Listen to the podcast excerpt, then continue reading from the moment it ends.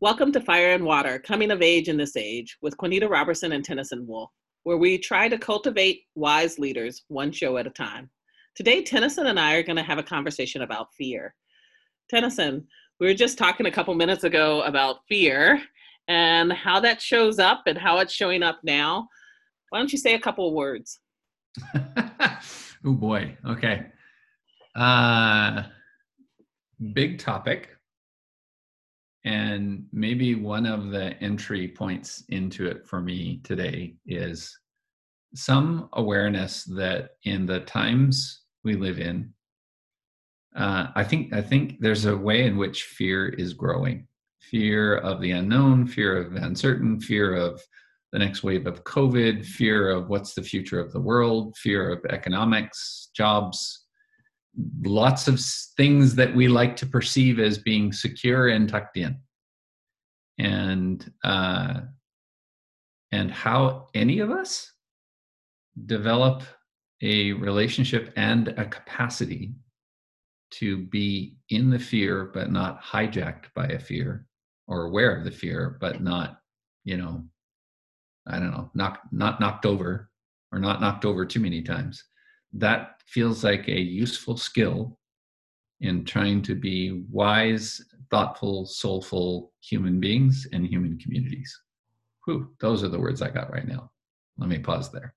That's a mouthful. Um, I, you know, I go two places. One is a part of me says that there's not more fear, that mm. our fear is just being more and more exposed. Mm. But then I don't know if I fully believe that either, mm-hmm. because I think that um, I hold there's two energies in the world love and fear. Mm-hmm. And when we stand in fear, often what will happen is that the person on the other side will react out of fear as well until one of us chooses love that shifts the energy. But we tend to meet the energy that's present. And so if fear shows up, our first response often is to react to it in fear.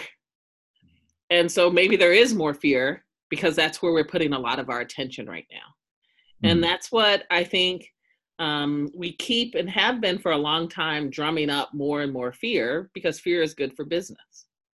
At least it has been, you know, like the storm of the century and all of that kind of stuff that we have in our culture now, where we mm-hmm. invite people more and more to be afraid so then they have to buy the security system the you know the selling of the see-through backpacks to our kids who are going into schools because of shooter drills and all that kind of stuff you know like we've made we've built a whole economy on fear mm. and so i think that um it can be easy to be sucked into it mm-hmm.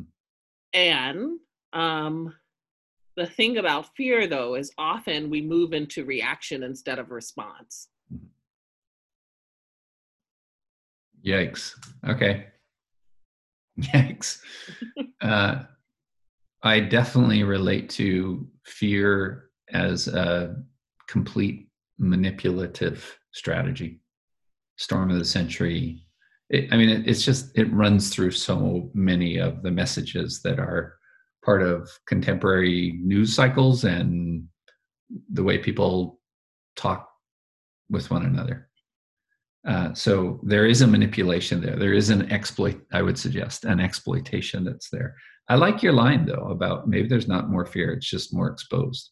You sort of just combined a couple things together there, Quanita, that feel really, uh, you know, like they make bread together. They they put it put it together.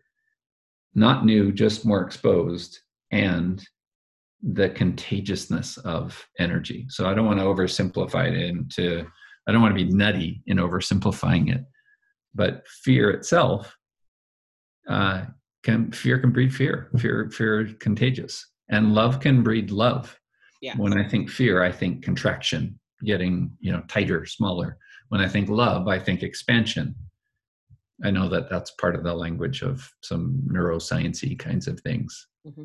Uh, but you you just put the two of those together in a way that feels uh, if if it feels important. And i go back to my uh, what is this? This feels like an ongoing thing for me. What does it mean to be human? What does it mean to be a good human? What do good humans do? Those are sort of like weird questions and yet helpful all at the same time. If we develop patterns of avoiding denying rejecting our fears i think that uh, it's it's tough for us to be helpful more helpful human beings in the times that we live in. Like being in a relationship with our own fear is a big deal. So if i put something else into that you know to try and make a little bit of a difference here um, it, to, to me it does not feel helpful to be in denial of fear. Does that mean we need to take on our fear every moment of every day? Woo, that feels exhausting but you know it's possible. Um, the difference of being aware for any of us being aware of some of the fears that we have and not being hijacked by them into i need you to fix me. I need you to manage my anxiety. I need you to make things better. I need you to make it feel i need you to lie to me and tell me you know everything's under under control. Those are not helpful orientations in the growing that we need to be as human beings these days. Being aware, not hijacked, that's different than, you know, just getting waylaid by the fears that are, are just part of being a human being these days. Let me pause there. Where do you go with that? I think there's a couple of things. One is that I think we like to swoosh things together. Mm-hmm. So we think fear and danger are the same thing mm-hmm. or that they automatically go together. Mm-hmm. But if you have danger, of course you're going to be afraid. Mm-hmm. But just because danger is present doesn't mean fear is. Mm-hmm. You know, there's many of people that it looks like they're walking into danger situations, but they don't look afraid. Mm-hmm. And so, even teasing apart the possibility that there mm-hmm. could be danger and not be fear, I think is something to think about. Mm, nice. The, the other thing I think is it's not just about lying to me around, you know, pretending my fear isn't there, but it's also this piece about we have so many people who let their fear make their decisions for them. Mm-hmm. And, you know, that's a responsibility for each of us to, mm-hmm. like, you know, not make our choices from a place of fear. Mm-hmm. Again, does that mean that the fear isn't present? Not necessarily. The fear could still be present. Mm-hmm. And I could know it's there and still not make my decision from that place. Mm-hmm. You know? And I just, but I think that takes some skill in slowing down yeah. and thinking about, okay, what, where am I coming from? What is this? And sometimes we don't have the capacity to do that. Like you said, we just get hijacked. Mm-hmm. Um, but it's do we keep going there or do mm-hmm. we take an opportunity to really sit with are these the choices that I want to be making in this mm-hmm. in these circumstances mm-hmm. so that we can step into more and more of of the ability to respond our own responsibilities yeah I, I admire the people and the occasional times when i'm able to do this myself i admire the people who are able to be aware of their fears but not lead with that fear like there's such a there's such a difference uh, in a covid way. I'm not sure i want to go here but in a covid way if uh, there's fear that we don't live in bubbles like we're, we're afraid of not being safe let's say uh, i'm trying to find the words for it here I don't want to. I don't want to lead with that. I, I can. I can realize it. I think this is an important step. I can realize in my brain and in my heart that there's, you know, short of some extremely uh, restrictive conditions, there's no perfect bubble. You know, my kid's going to school. My kid interacts with people at school, and I'm part of a bigger soup of of uh, of sharing of things and germs and infections and all of those kind of things. Uh, so it's different for me to panic over the imperfect bubble than it is to realize there's no such thing as a perfect bubble. Still try to do responsible things, but don't get internally locked into, oh my gosh, what am I going to do? There's no perfect bubble. Like there's inner work that's needed here. I know that you have spoken mm-hmm. or together, you and I have spoken a little bit about, you know, the internal internal safety or the internal relationship with fear matters immensely here. What, what can you say some things? Yeah, I think one of the things, and the bubble example that you're talking about, is I think that we're a culture that's addicted to the illusion of safety mm-hmm. and not real safety. Mm-hmm. You know, I hear a lot of people talking about, well, if this doesn't happen and this doesn't happen, then I'm not, I don't feel safe to come right. or safe to do A, B, and C or whatever it is. Mm-hmm. And to me, that, that, that's ignoring the fact that there's no perfect bubble mm-hmm. and that, you know, are there things that are safer? Sure. Mm-hmm. But the whole idea that there will be safety if mm-hmm. we just do A, B, and C steps Mm-hmm. We don't live in a world that's that way. It mm-hmm. never has been that way. Mm-hmm. And so our illusion that it was before maybe is more of the issue than where we are now. Yeah. You know, that that if we're talking about COVID specifically, there's mm-hmm. always viruses and illness and things that can happen there's i mean we can walk outside our door and trip and fall and hurt ourselves right like there's there's mm-hmm. tons of things covid's not the only thing that we live with that people can consider dangerous and some people do right some people stay in their house all the time because of yeah. um, the fear of things but um, what i think it comes down to for me and this is some of the conversation you and i have had mm-hmm. is that i think the trauma that we experience mm. make us believe that God left us. Mm. And because of that, we think we're responsible for our survival. But I don't think our survival is any of our business. Mm-hmm. I, you know, said to you when I decided to come to Utah and visit a couple months ago um, that I, the reason that I decided to come wasn't because I don't because I think that my faith will keep me from getting COVID, or mm-hmm. even because I think that faith itself will have me be cured if I get it. Mm. But it's because I believe that we're spiritual beings having a human experience, and that if I get it, there's not necessarily a cure, but there's a healing that's available to me. Mm-hmm. Because I think everything that happens happens in service to the growth of my spirit. Mm-hmm and you know and i think that's a very different orientation that there's a mm-hmm. healing and not necessarily a cure that's mm-hmm. in service than some people hold now i don't i don't expect everybody to hold what i hold mm-hmm. as my beliefs but this is this is what i believe to be true mm-hmm. yeah it, i'll play with that just a little bit I'm, I'm noticing a bit of difference and just trying to find what that is the God left us part, or the you know the fear that God left us. Uh, to to me, I noticed myself relanguaging that a little bit. It's like we, we fear that we're alone, and so uh, that's another way for me to play that. Like we fear that we're alone, or we feel like we're solely responsible when there's other things that are at play. Mm-hmm. Um, yeah, that uh, where was I going to go? Oh, the internal strength.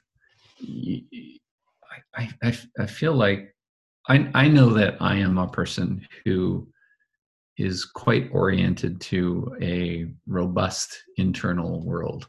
That means thought, that means feelings, that means emotional awareness, that means, you know, a certain la- layer of comfort with uncertainty or unresolvedness, all of those kind of things. And you and I were talking a little bit about how developing the inner strength will always matter, even in some more pressing external circumstance. Trying not to be too heady with all of this. This feels like just real human shit, human life living kind of stuff. What do you find helps to develop that inner strength, Quanita? for one for me i think it's faith you yeah. know i i've been in this time asking that question for myself what does faith mean in this time yeah you know faith isn't faith if you only have it when things are good. if it's never tested it's not real faith and mm-hmm. so you know what comes back for me and what's just core in my um i guess ancestral story mm. is my grandfather's story about my grandfather was a pastor or was a pastor of a holiness church. He also had nine children, and he used to preach and tell this story about um, being at home at one time and his kids being there and him he worked at night and my grandmother worked during the day so that there would be someone always home with the kids. And he said this particular day he didn't have any food to feed his family. Mm. and he went into the closet and got on his knees mm. and started to cry and pray because he didn't have any food and he didn't know what he was going to do. And then there was a knock at the door. And it was a woman from the church who came and brought a loaf of bread and some lunch meat and, you know, I remember him telling this story as a kid. It's interesting because it's probably one of the only sermons I remember him preaching, um, but it stuck with me. And part of what has stuck with me is this belief around, you know, even if it doesn't come on our time, it's like for me, my experience has been the bread and the lunch meat always comes. And so that has made up part of my holding of faith mm. and my understanding of faith. Um, and and i think that mm. there comes points in your life where you don't feel the external control mm-hmm. and so i think for him he went internal and he went to spirit right because he didn't have any food he didn't have he didn't know what he was going to do and um and just leading with that you know um now that's not to deny mm-hmm. that people are in lots of different kinds of situations. Mm-hmm. Um, and I do hold a belief that the universe wants to prove us right and is always showing us our conscious and unconscious belief systems. Yeah. Can I pick it up? Yeah. In my family system, um, I was asked one time when I was participating in a group uh, that that involved different faith communities, and uh, all of us all were asked to respond like, "What's the faith tradition you come from?" And for me, uh, I didn't have a particular faith tradition that I came from, but what I ended up speaking into that group felt like it was the most profound faith system that I could name, and I hadn't spoken it before then. I, I said in my family and I think of my grandparents in particular, there was always room at the table for one more.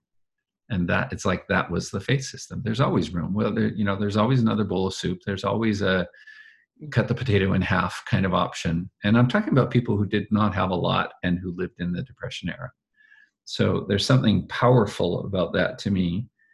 Um, I think if I just sort of tuck in a little bit of the faith conversation, the fear conversation that we're in, I would name that fear is always available.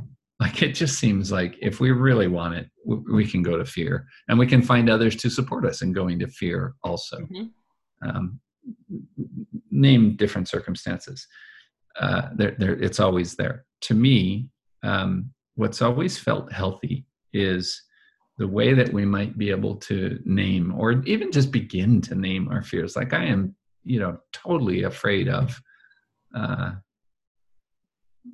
you know whatever that might be. I'm afraid of loss. I'm afraid of not belonging. I'm afraid of stuff.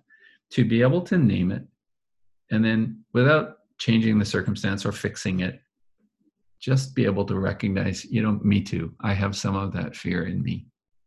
Mm-hmm. um, but then not requ- be required to fix it.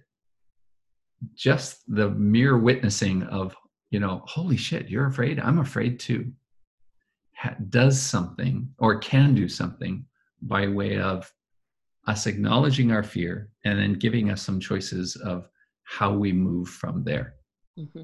And I, you know, I think that's part of what's needed in people living in these days here. Whew, there's a lot to be afraid of. Of course there is. And we do our best to name it, maybe share it, witness it a little bit, and then move in some of the things that are a different choice. There's a choice of fear, there's a choice of love, and a few other choices too. You and I are in the start of a week here. Uh, well, kind of, yeah, in a week where we're offering a class that concludes our wisdom series and it's focused on joy. Yes. Can you just like make a little bridge there of what's fear got to do with joy and putting you on the spot too much? Yeah.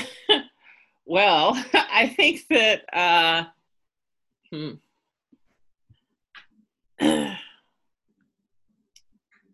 that that for me, one of the things that I that you and I were talking about actually, and talking about joy, hmm. is you know we can be afraid mm-hmm. that the joy won't last, and so we don't allow ourselves to fully feel it when it's there. Ooh, yeah, you know, and so it's that: do I have the capacity mm. to um, to not let the fear dictate how quickly I rem- I move myself away from the joy. Mm-hmm. You know.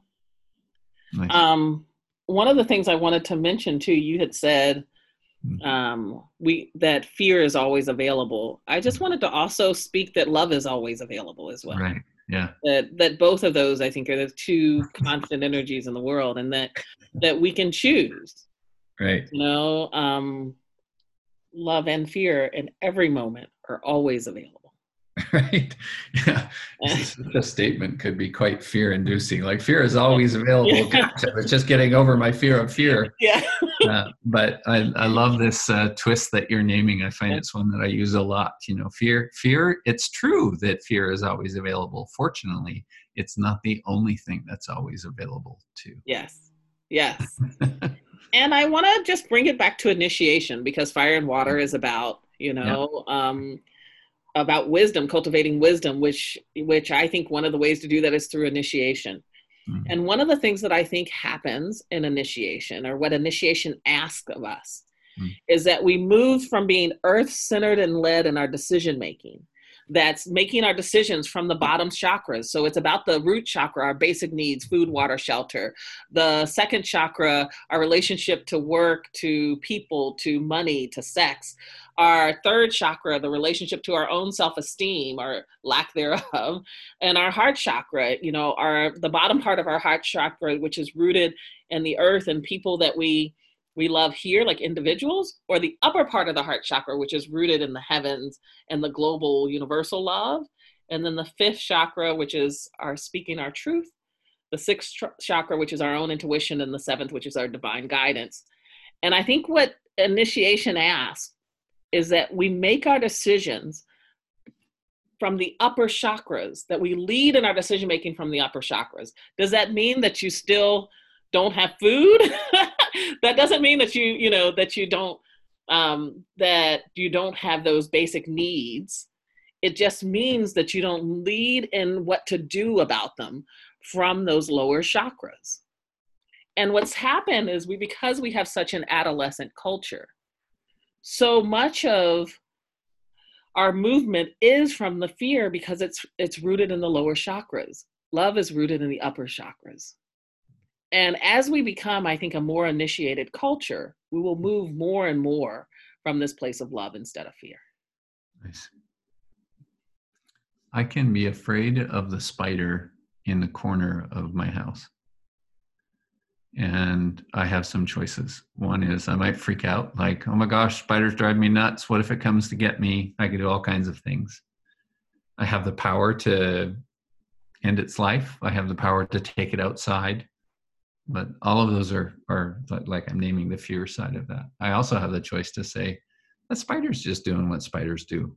Let it be you know? It's it's probably doesn't want to come anywhere near me doesn't have anything to do with me.